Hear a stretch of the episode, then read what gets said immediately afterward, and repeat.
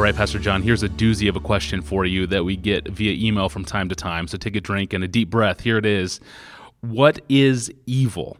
Evil clearly is something. Is it merely the absence of holiness or is it the absence of God? Is there a way to explain the core essence of what evil is? Wow. Some of these questions, Tony, are just, I mean, they're just so ultimate, like philosophers have. we're supposed to do this in five minutes. Okay.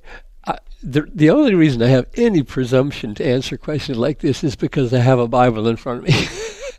I mean, if, if God hadn't said anything, I would be so stupid. Okay, so um, I I think here's my answer that I'm going to try to show from the Bible in just a few minutes. Uh, the core essence of evil is preferring anything more than God, loving anything not for God's sake. So evil is an act of preferring. Where there is no will, no volition, there's no evil. Evil is a function of willing. Satan's willing, demons willing, humans willing. It's not a function of stuff. It's a function of, of willing. And evil is always defined in the Bible in reference to willing in regard to God. God is the supreme value in the universe, and therefore evil is defined in reference to this ultimate reality. It's this ultimate value, ultimate treasure. Failing to value the ultimately valuable appropriately is evil. That's what evil is. Now, here, here's the text um, Jeremiah 2 13. My people have committed two great evils.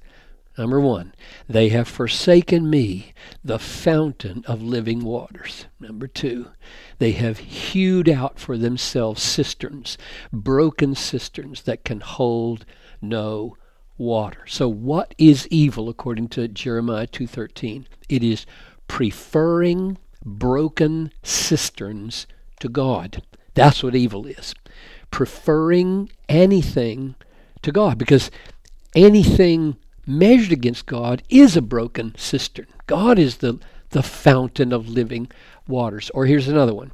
Romans uh, 3:23. All have sinned, all have committed evil and fall short of the glory of God. So sin is defined in relationship to the glory of God and fall short of is literally lack uh, be without. Now, why would why would you lack the glory of God or be without the glory of God? And I think the answer is found earlier in chapter one, verse twenty-three, where it says uh, they've exchanged the glory of the immortal God for images resembling mortal man and birds and animals and creeping things. So the reason uh, we lack the glory of God in Romans 3:23 is because we've exchanged it. That is, we preferred images, especially the one in the mirror.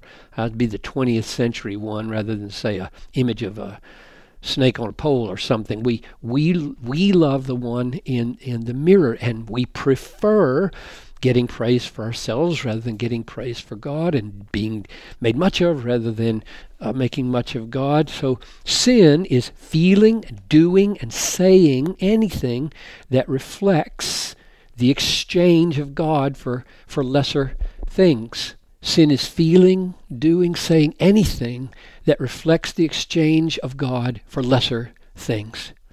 So, so here's one more textual example.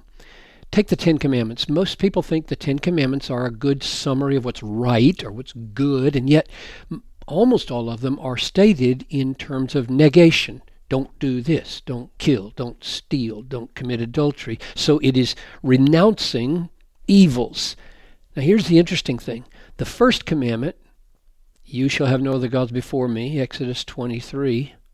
And the last commandment, you shall not covet, I think are virtually saying the same things, one negatively and one positively. Don't covet means don't prefer things you shouldn't prefer.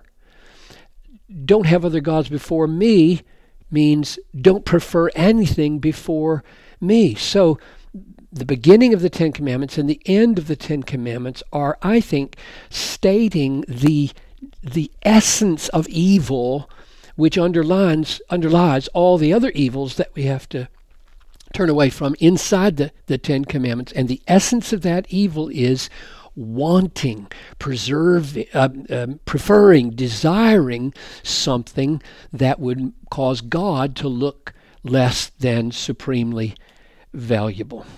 So, um, we start with God. He's good. Yes, He's good. By what standard is He good? By Himself, His own value. So God's moral goodness is always acting in harmony with His infinite value, and therefore our good is acting in harmony with His infinite value, or the essence of evil is feeling or thinking or speaking in, in any way at all that would make God treat God as though He were not supremely valuable.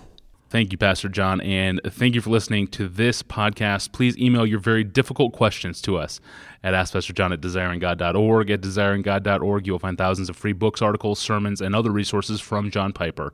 I'm your host, Tony Reinke. Thanks for listening.